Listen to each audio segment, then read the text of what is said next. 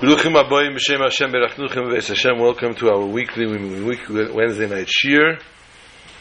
Sorry, we're starting late, like very late. Um, Yil Nishmas, Ephraim Ben Chananya, Yom Tef Lipa, Shmuel Yaakov and Moshe, Dorit Bas, Vosha Levi, and Jeanette Bas Ibrahim Akoyin, and Chaim Baruch.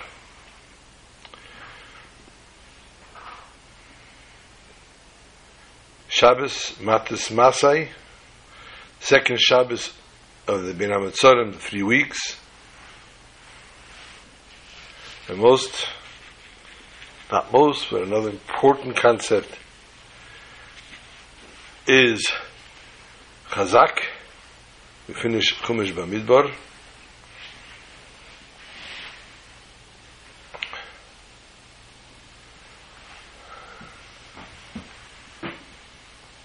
We're also going to mention or learn about Hilchas Beis HaBechira Mitzshem, which is the dinim, the laws pertaining to the building of the Beis HaMikdash.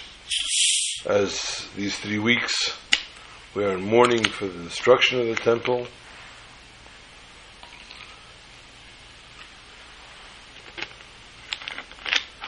And in Mitzshem also the another a little bit on Perik Sheni Pirkei Avos. ברוך אתה אדוני ברוך שחר נברי. חיים.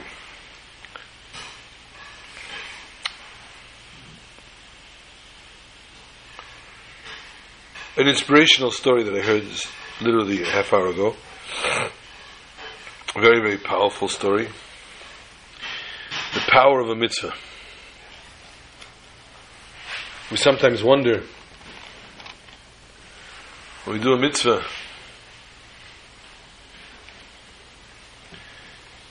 what's the repercussions or what's the results? Is there any results? Is there really reward?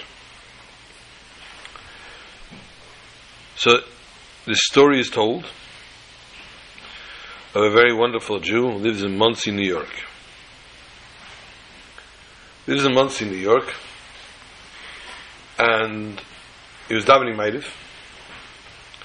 And after Maidiv, a fellow that knew him, knew of him, was friendly, was semi-friendly, came over to him and said, listen, I need a major, major favor. I'm making next week a wedding, Chmachasana,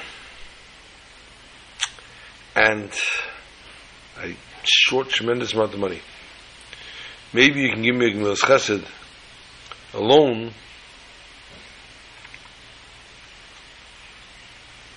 to cover the wedding.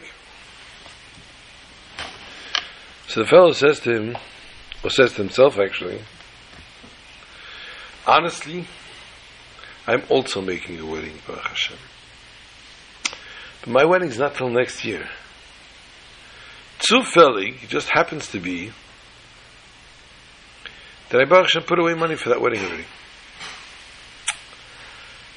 But I also need it. So he answers him, I'm also making a wedding. And he came home. And he's sitting and he says to himself, You know what? My wedding's in a year's time. This guy's wedding is next week. He's in, he, he's in shtuch, he's in trouble. He's serious, he's genuine. Let me lend him the money. He kept the money in an old jacket in the basement. Some people use safes. He uses old jackets in the basement. Because nobody goes down there anyway. Nobody looks. Right? So he goes downstairs to the basement. He's going to take the money. He's going to bring it to this fellow. He opens the closet. That jacket in there. No, there's no jacket. He comes running upstairs and he says to his wife, What happened to my old jacket that was downstairs in the basement? She So, oh, I threw it out yesterday. I didn't figure you didn't need a thing in the house. He turned purple. The miracle has it that in Monsey, New York, they collect garbage once a week. And that was not the day for garbage. So the fellow ran outside and he rummaged through the garbage and lo and behold found the jacket and the money. So he realized I'm lending this guy money? No, I'm not lending this guy money. I'm doing him a favor? I'm not doing him a favor. I'm doing me a favor. I was literally saved because I decided to take the money and to lend the money. Had I not decided that, and not gone to look for the money now, this money would long be kaput.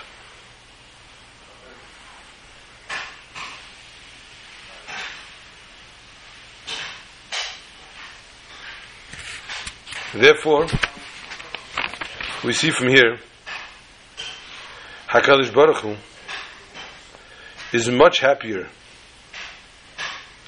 with mitzvahs that we do ben adam lachaverei than ben adam lamakim. Between a person and their friends, even more than between a person and God. And this mitzvah prove to this person just that.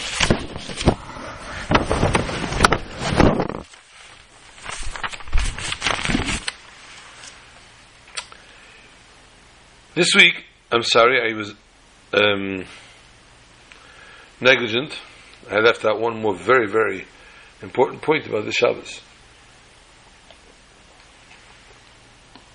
Ah, cliffhanger. You say such a thing and then you drink instead of talking. This Shabbos, Kalal Yisrael, at large, the entire Jewish nation unites. Where are we all going to unite, Rabbi? With Kriyas HaTeira. Up until this week, since Pesach, since Pesach, since Passover, We've been reading here out of Israel, out of the Holy Land, a different parsha than they were reading in Israel. Because the last day of Pesach for us was Yom Tiv, and for them it wasn't, it was Shabbos. So they read the parsha of the week that week when we were reading the parsha of Yom Tiv. And we only read that parsha the next week when they were already holding by the following parsha. This week, we catch up. This week we read Matas and Masai together. And that's so they're only reading Masai.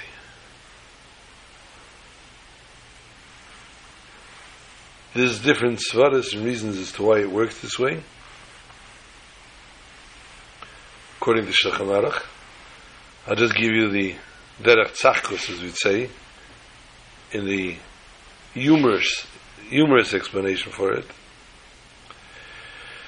Matas Masay are very long parshas together. It's literally the longest possible kriya they could be.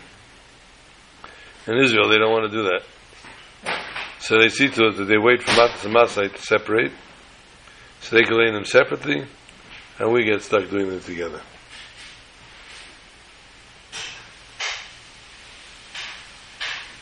Ultimately, the Shulchan tells us it works out for the Parshas up to Rosh Hashanah, etc.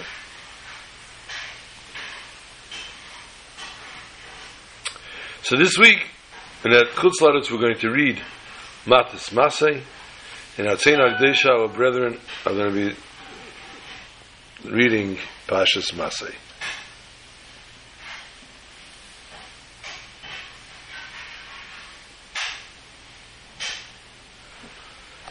And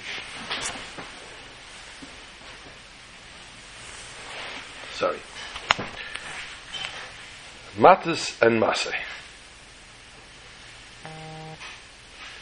They don't even sound the same. Matas is a staff or a shavit, and Masay is the journey.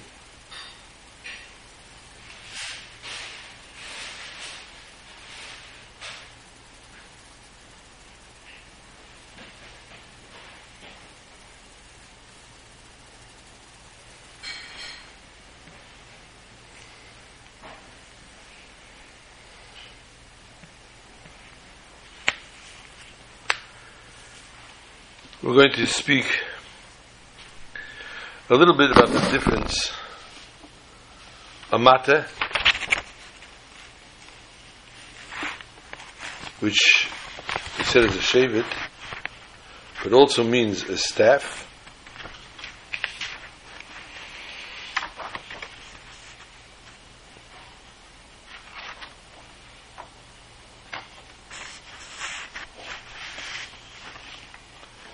I am sorry.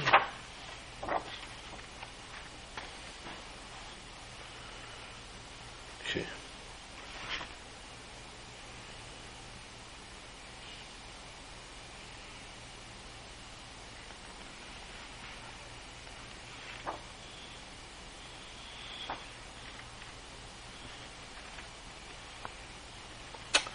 a mata and a shevet. Both referring to both a staff and a tribe. These Shabbosim, as we know, as we said before, are the Shabbosim known as Shabbosim Bein HaMetzarim, between Shavas Tammuz and Tisha B'Av. But the Shabbosim themselves form a very interesting entity. It's twofold. From one part, it's part of the three weeks. As I said before, during the three weeks, we are Betzar, we are Be'evel, on the destruction of the temple, and on the exile. But on the other hand, it's Shabbos. And we know there's no Avelis on Shabbos, there's no mourning on Shabbos. And even more so, the Karasa the Shabbos Einik, we have to be happy, we have to have enjoyment on Shabbos. So, in the weeks, in these days, in this very same time that we are mourning, we have Shabbos. It takes on a whole new dimension. And therefore, they give us, impart to us, a very important lesson. The beauty of the true joy and happiness that we are allowed to have in Golos, in exile. Sounds a little awkward. Happiness in exile. Exile is a bad thing. Golos is not good by any means. It's painful. It's torturous. But the essence of it, as everything that God does, is for the good. And this is a general attitude that one needs to understand and take. How the worst of the worst that happens to us, within it, since it's coming from Hashem, since it's coming from God Almighty, there is good. Because God does nothing bad.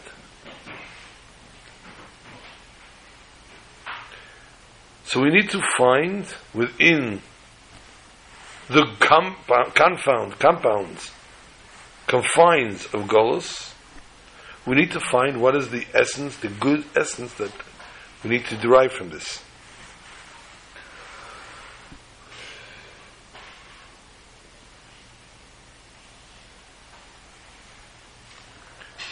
The mere fact that at the end of Golos is the Geula Hamitis Vashlema, is the true redemption. The only way that we can derive a true pleasure from the true redemption is if we go through the Golas. Golas gives us the beauty. You go into a dark, dark room, to a tunnel, and then you come out into the blaring sunshine.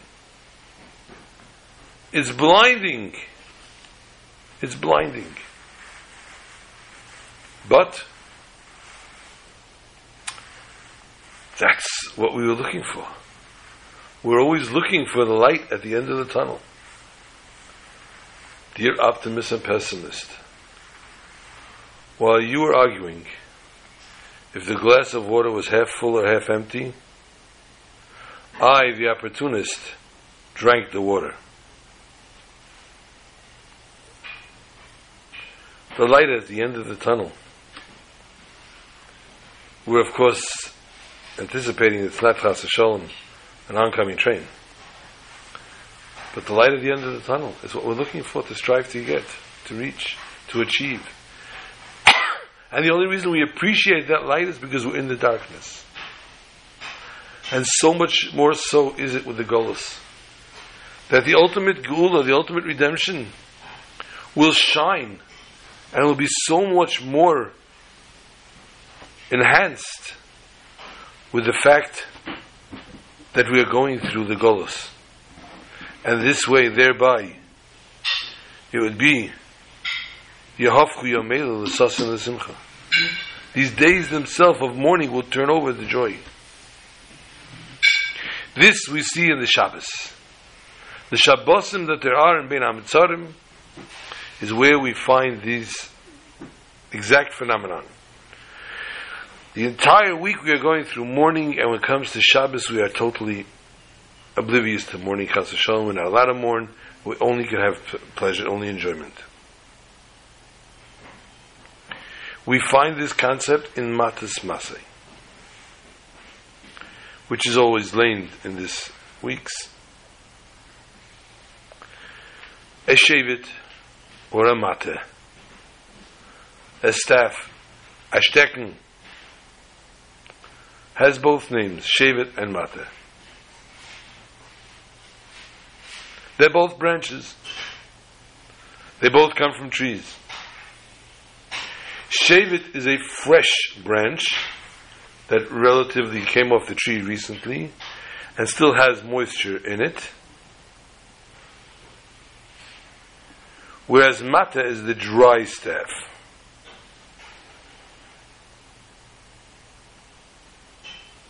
It's been dried out already. It's been off and detached from the tree for a very long time. That's a good stecken. You don't want to shave it when you have a stecken, when you need a stecken. You need a stecken, you want a mate.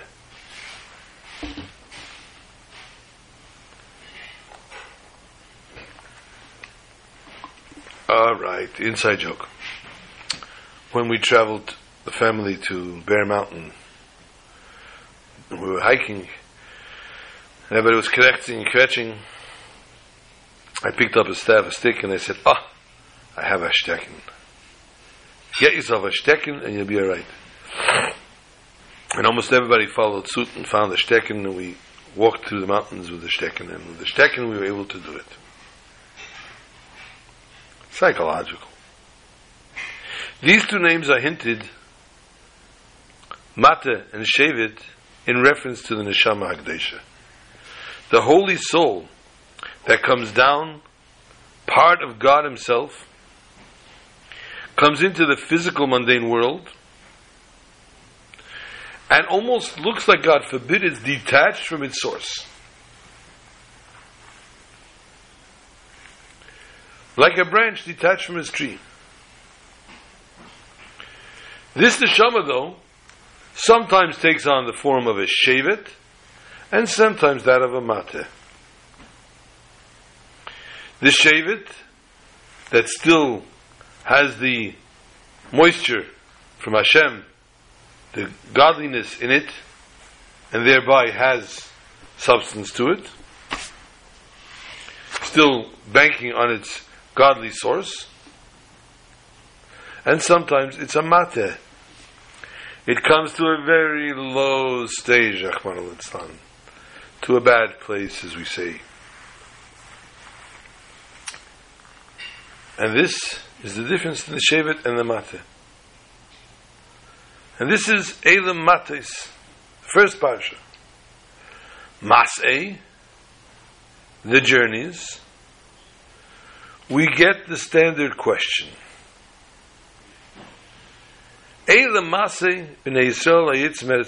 These are the journeys that the Jews took when they left Egypt.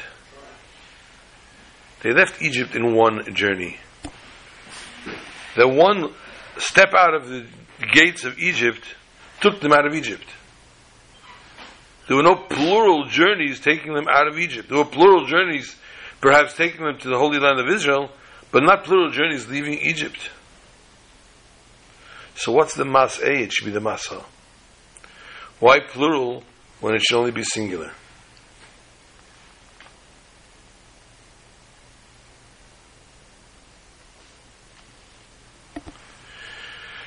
This represents again the soul, the holy neshama tehira, comes from the highest of levels down to the lowest of the world. And the second stage then becomes to go even in the lowest part of Israel, the Holy Land, of the, the Holy Nation. How? In the time frame of exile.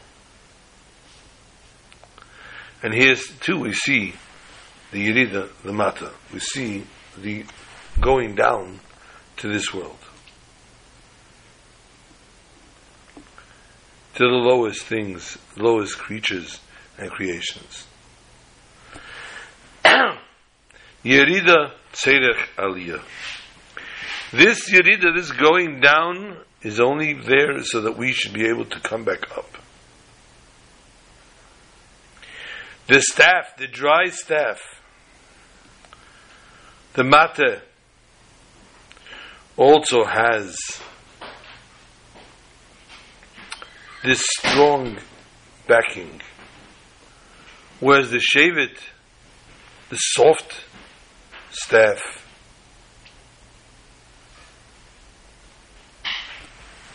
takes the person back to a different level.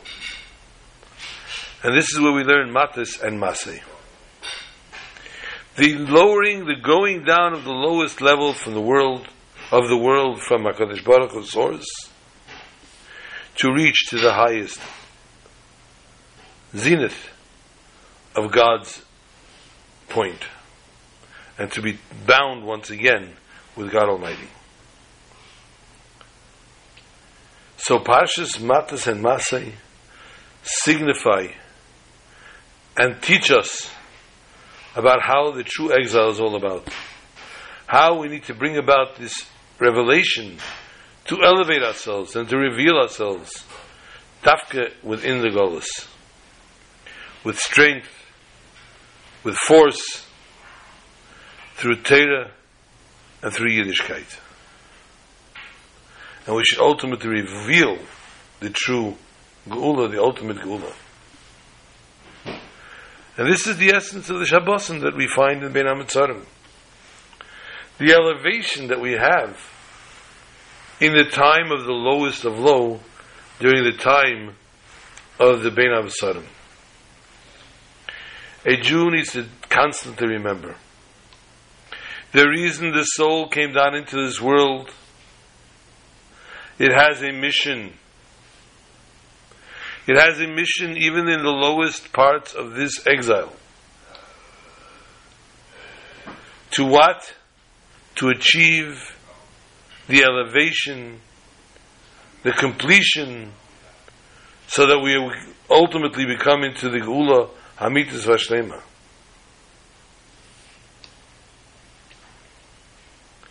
And this is by standing up to all the hardships of the world to all the troubles of exile and to fulfill within these boundaries, fulfill the, the requests, the wants of HaKadosh Baruch Hu.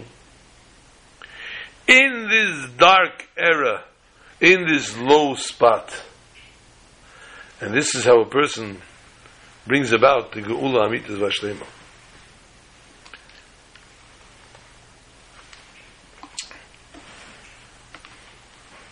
the expression in America,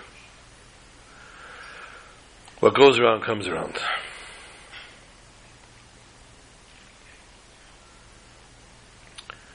But it's in the good. It doesn't have to be in the bad. We mean what when you do a good deed, it comes back to you. Some people will say no good no good deed goes unpunished. It's a morbid way of thinking and looking at things, but hey, in Yiddish the expression is "Was hast du mal sehr feindliche chemisch getewe getan?" Why do you hate me so much? I never did you a favor.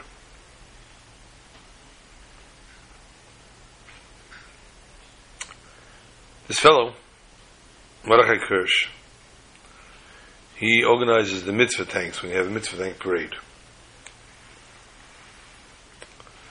And it's pretty much a full-time job all year round because there's so many preparations, permits to be gotten, and it's just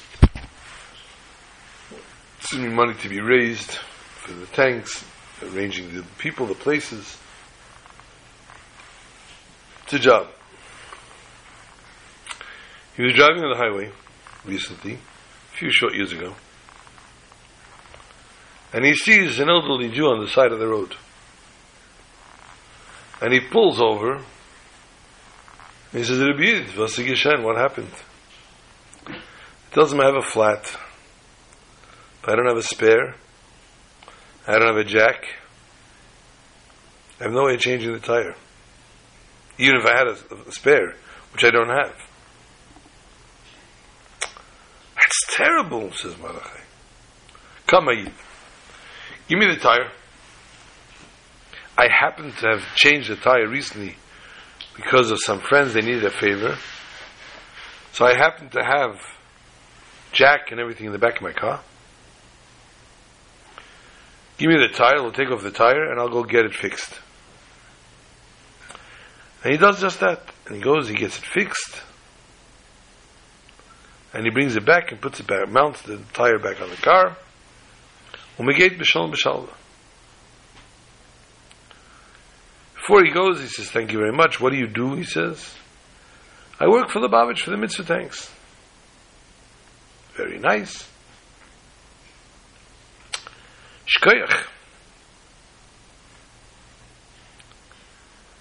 And they exchange numbers apparently, and he drives off. A few days later, Marach is getting phone calls from an unknown number. Nobody likes to answer phone calls from unknown numbers. He's not answering them. Finally, the guy is incessant. The person is incessant. He answered the phone. Hello? He says, yeah. He says, do you remember the person you just changed the tire for? He says, yeah. I gotta tell you, he says. Thank you again, first of all. And secondly, you told me you work for the Lubavitch. So I must tell you that the Rebbe sent you to change my tire. Needless to say, this is something that is. Mister, I did you a favor. What are you making fun of me? Trying to make fun? He says, Don't knock what I'm telling you. Hear me out, please. 1957. 50 years ago. I was a therapist in New Square. But I lived in Brooklyn.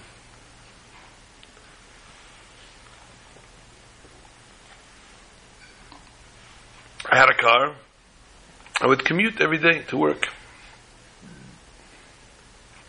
Many people do it. I did the same. I knew I needed I knew the road like the back of my hand. I knew it by heart. I could have driven in my sleep. 1957, Rabbi say. It was a summer day. And I was driving my car. I must have gotten distracted by a text or something. And I missed my exit. Somebody's wondering how you got distracted by a text in 1957, huh? okay, thanks. Um, something distracted him. I missed my exit, so I had to get off the next exit. and I was pushing the GPS, it wasn't connecting. 1957. And I verdreht, and I ended up on another highway. On this other highway, I see a car on the side of the road with a bunch of chassidim. So I pull over. Was tutzach Rebbe? What's going on over here? I see the chassidim clamoring on the car, and the Rebbe was by the side of there by a tree. He was the sefer. What happened? You so we got a flat. We have no tools to change it. 1957, Rabbi Yisai. I had tools in my car. I changed the flat. And the Rebbe came over afterwards and asked me, told me, Ashkayach, how much do I owe you? Rebbe, why? I, I can do a favor. I can do a mitzvah. I'm not taking any money for this. My mitzvah. The Rebbe told him Yeshikeach.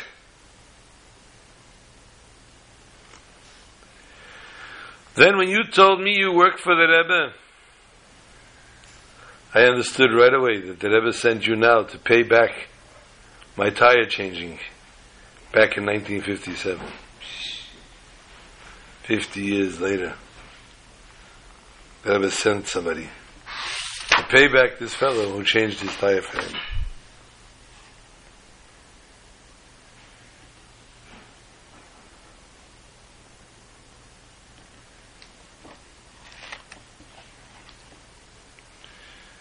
Shalom Kodesh says, and we spoke about the Mata, the Matas and Masai and Devarim are always read in Bein HaMetzarim. Always read in Bein HaMetzarim. In the weeks between Shavas B'Tamaz and Tisha Because they have a direct effect, as we said. These three pashas have direct effect on the Bein HaMetzarim. We said before, what is matis? Chassidus explains. We spoke about the Shavit and the Mata. And their service to Hashem.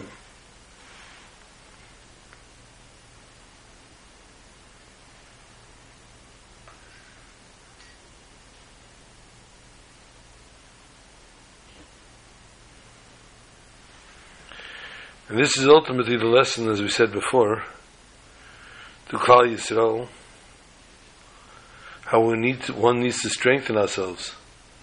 Although we are the soft staff, just freshly detached from our tree, from our source, we need to strengthen ourselves to the level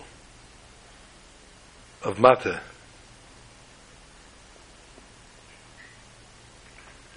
At the end of the parsha,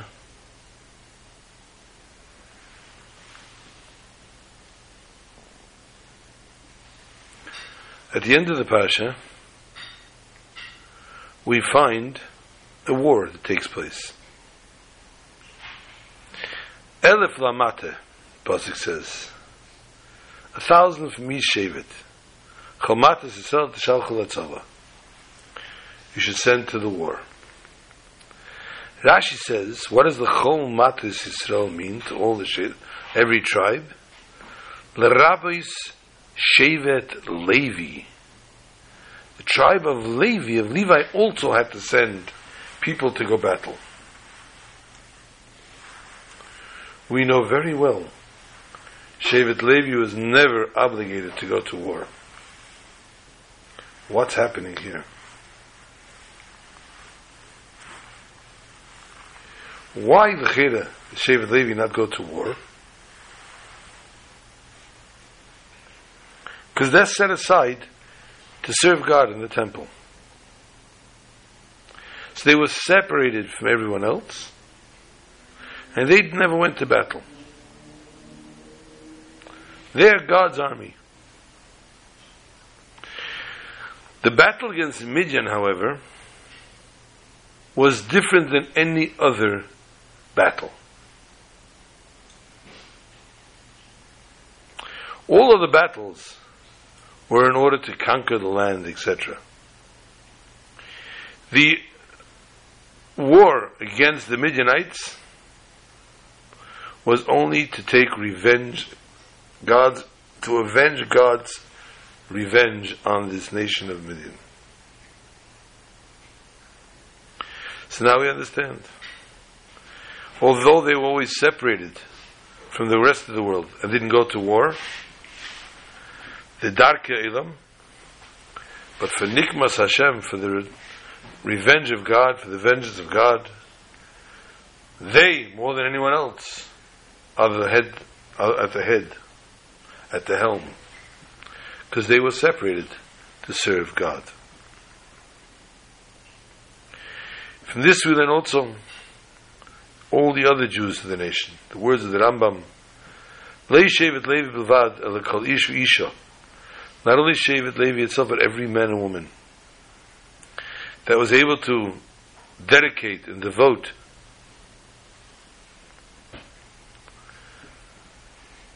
that knew to separate themselves and serve God, they were sanctified for the Holy of Holies. Hashem hu nachlasei, Pasuk says. God is his chelke and achlasei. God is his inheritance. Just as the Kahanim and the Levium, we say Hashem hu nachlasei, so too, any Jew that is ready to dedicate and devote themselves to Judaism, to their God, is God is his inheritance.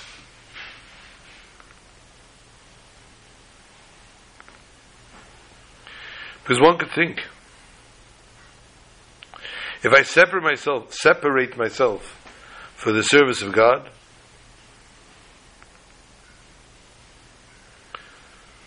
and from the round surroundings that are around me,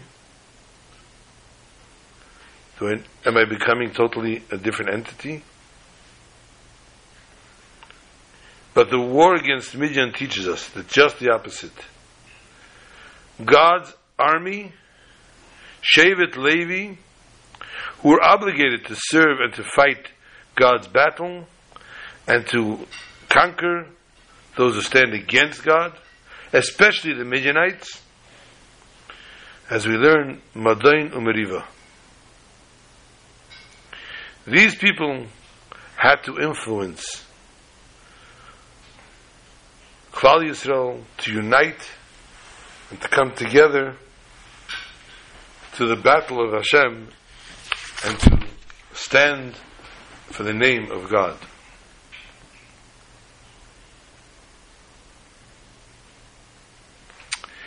Comes the end of the parsha. Yored b'Menashe holach.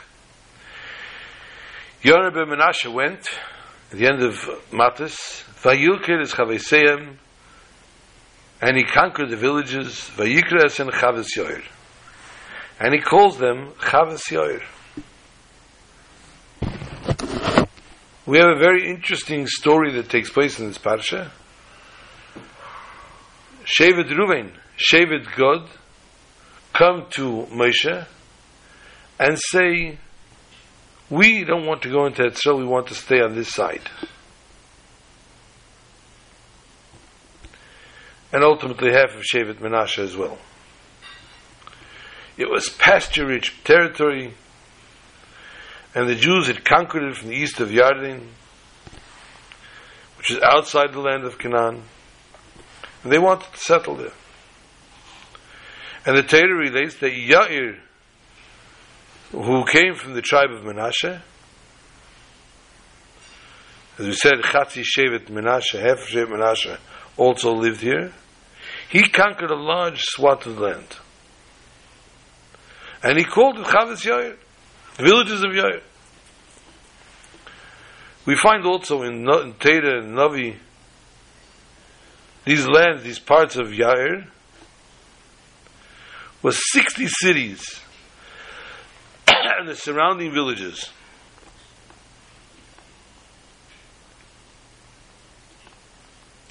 So why did Yair place so much emphasis on the villages?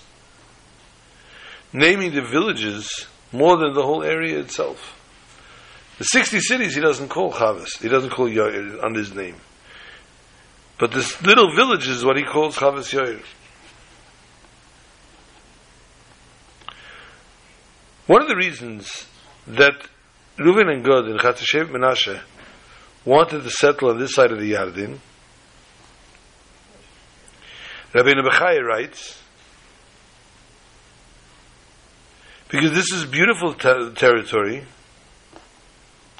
and they didn't want this to become occupied or repopulated by the non-Jews. And to bring Avodah Zarah, etc. So to ensure that the cities and towns didn't get re- rededicated with all Avodah Zarah, they settled it. And therefore the Torah spe- specifies how they renamed certain cities there that shouldn't have names of idols.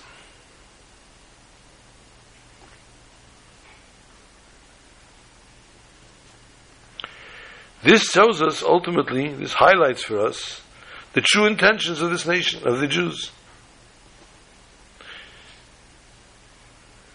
The objective was to reinvent these cities,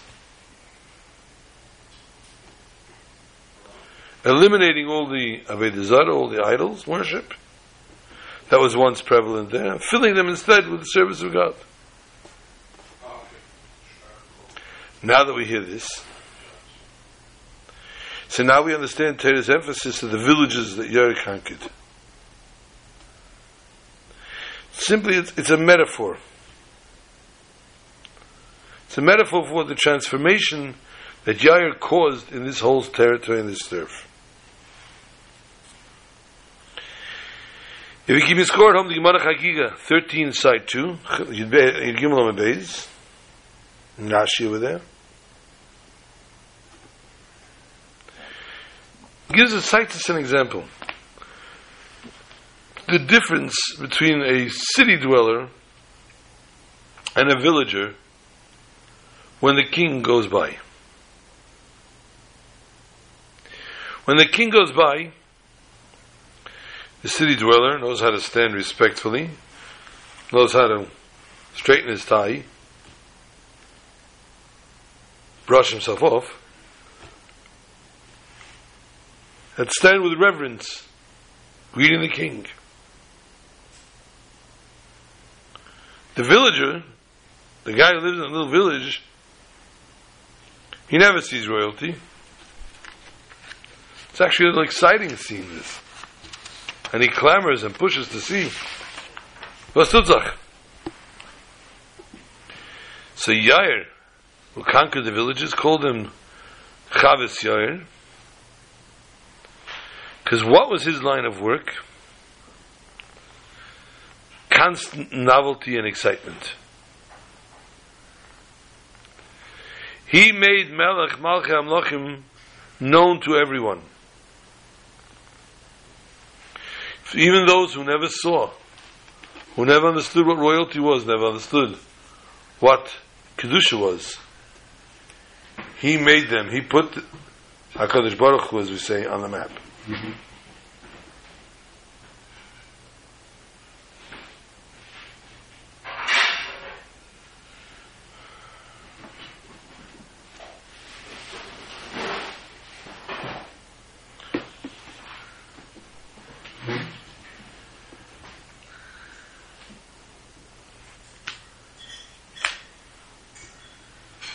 Um, squeeze in one more thing about the parasha. Ishki the ned Hashem chal yitz. A man who vows to God or takes an oath placing a prohibition upon himself he may not violate his word and the Torah tells us according to whatever came out of his mouth he should do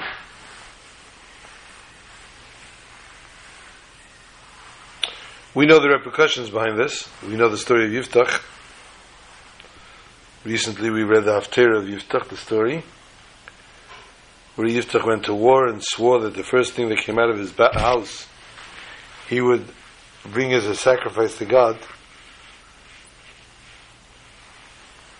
if he's successful at war.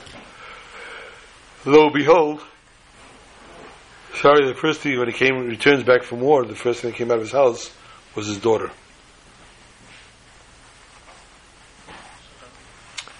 And leaving him no option. There's different opinions as to what happened. Whether he actually killed her or he exiled her out the mountains never to be married, which is similar to death, Rahman al Person who declares, this is prohibited to me just like a korban, like a sacrifice. A permissible item that usually you can use. The person must abide by his vow, and he can't use it. A person can take an actual animal and say, I'm making this a korban. Making it therefore holy. Making it, giving it its sanctity, and of course making it also to be used, for personal use.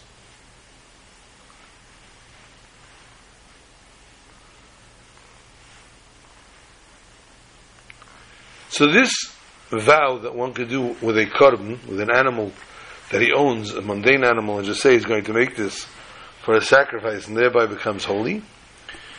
Anyone could do that with any kind of item they have in their house, saying that they're sanctifying this to God. On the other hand, if a person says, this is going to become prohibited to me like the flesh of a chaza, the flesh of a swine,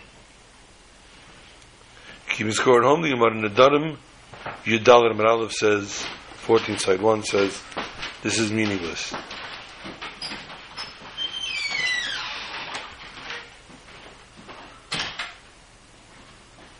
Why? Because the flesh of a swine is inherently not kosher, and it's prohibited by God. Not because somebody made it, sanctified it, consecrated it and therefore it cannot serve as a model for a vow.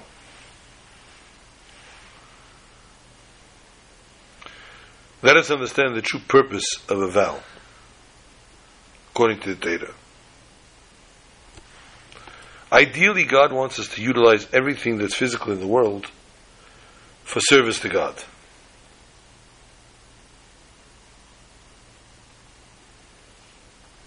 Gemara.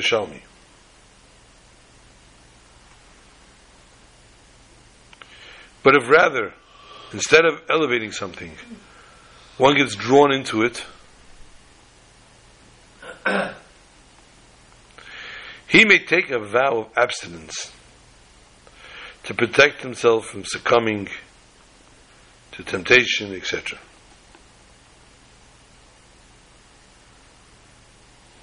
This is why many things, according to the Torah, were permissible but the Chacham who say in the Mishnah, Asu Siagla Teda, make a fence for the Teda,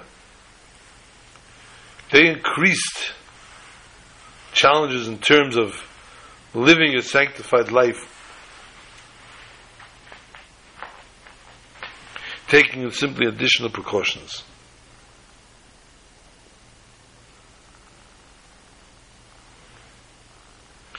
This is not only, this whole concept of vows is not only to minimize our contact with temptation.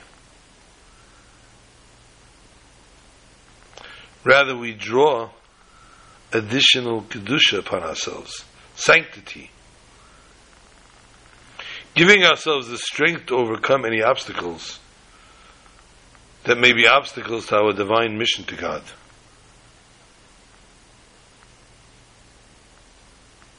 And therefore we understand now why the vow is based on a comparison to a korban.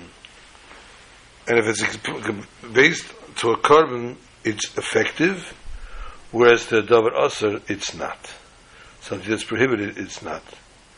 Because when it comes to a sacrifice, Torah prohibits a personal use afterwards, and therefore, it's inevitable that that's how it has to be used.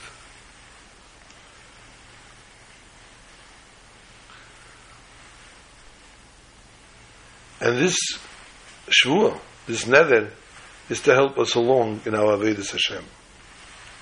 But the Torah tells us regardless, we must see to it that we keep our vows.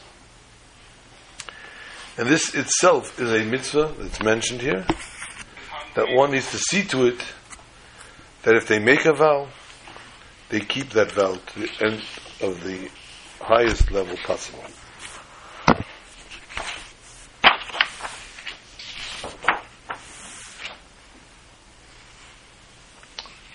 Then a pasuk from Navi Yecheskel.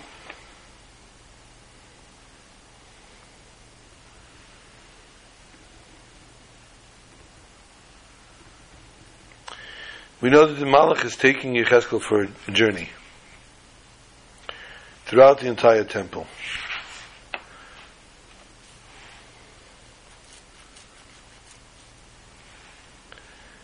And he brings him one place to another place to another.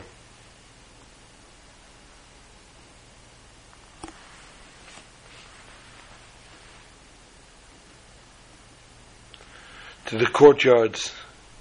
And he shows them exactly how the Beis Hamikdash has to be built. As we spoke last week, the idea behind it is that he should tell everybody that there is such a building. And therefore, they should know that the Golis is coming to an end and this building is built.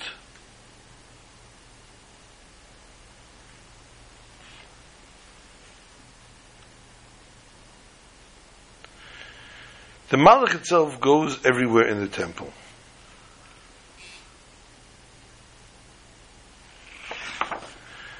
And when it comes ultimately to the Holy of Holies, to the Kedesh Kedoshim,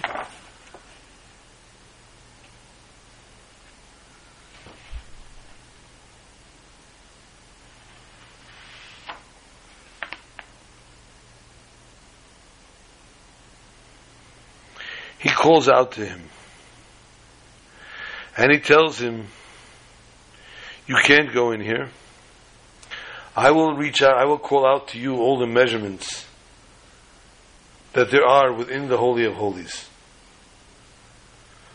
But he himself is not allowed to enter. Even this is a vision, a vision of the temple but when it came to the Holy of Holies, he was still not allowed to go into it. This was a vision via prophecy. But still, this was off limits to him, and therefore, he was not allowed to enter.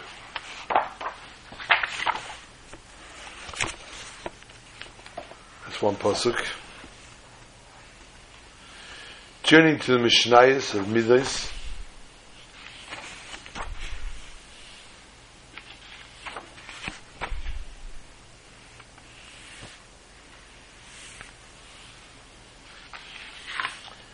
The Mishnah tells us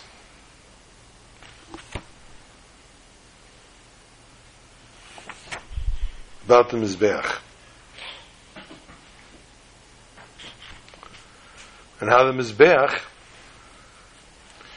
had a very interesting concept, had a chuta sikra. It was a red string that went around the middle of the Mizbeach. And there are certain times where blood needed to be sprayed on the Mizbeach. Every sacrifice, the blood needed to be sprayed. Some bloods needed to be sprayed on the top half and some on the bottom half. This is where the Chut HaSikra comes to play. The top half was on top of the Chut HaSikra. This is me the bottom half, of course, at the bottom.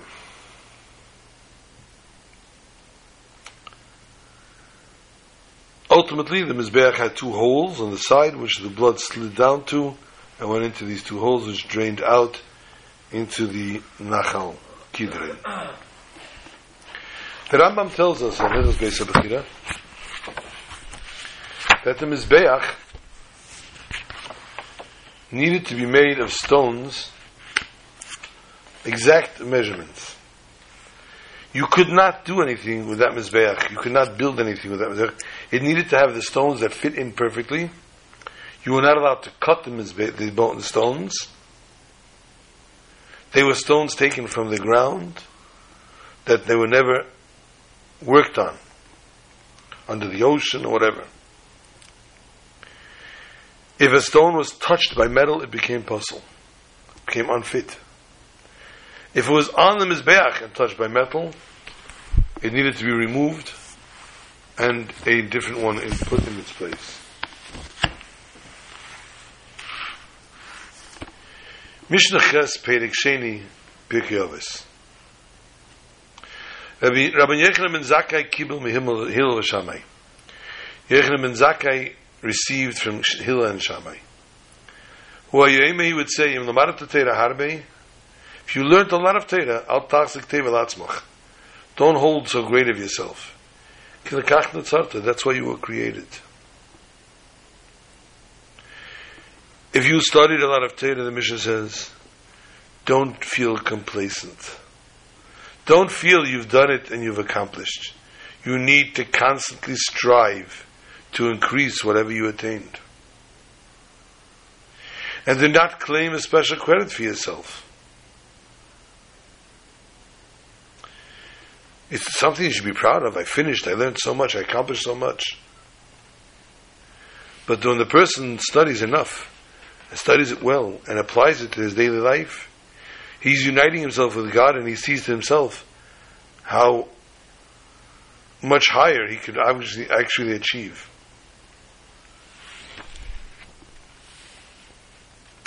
So therefore, when a person does see that he achieved so much, he gets a little bit haughty.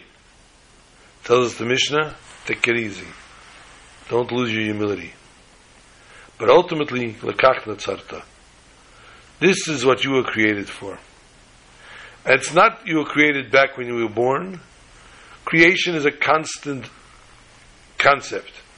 We are constantly being recreated by God. The Alter Rebbe writes in Tanya, each moment, all existence in the world is renewed. So by emphasizing the connection between Torah study and creation of the world, the the Mishnah is telling us the concept that a person can never rest on his laurels, never sit back and say, I'm good, I'm satisfied.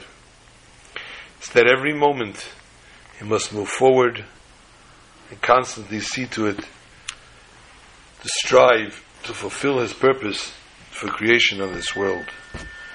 May we fulfill the, our purpose of the three weeks, which should be ultimately to bring about Geula Amitus Vashtema.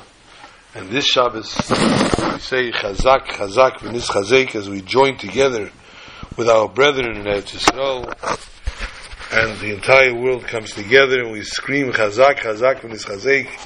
May we be strengthened by the Geula Amitis Vashnema through Mashiach Tzidkenu. Shabbat Shalom to all.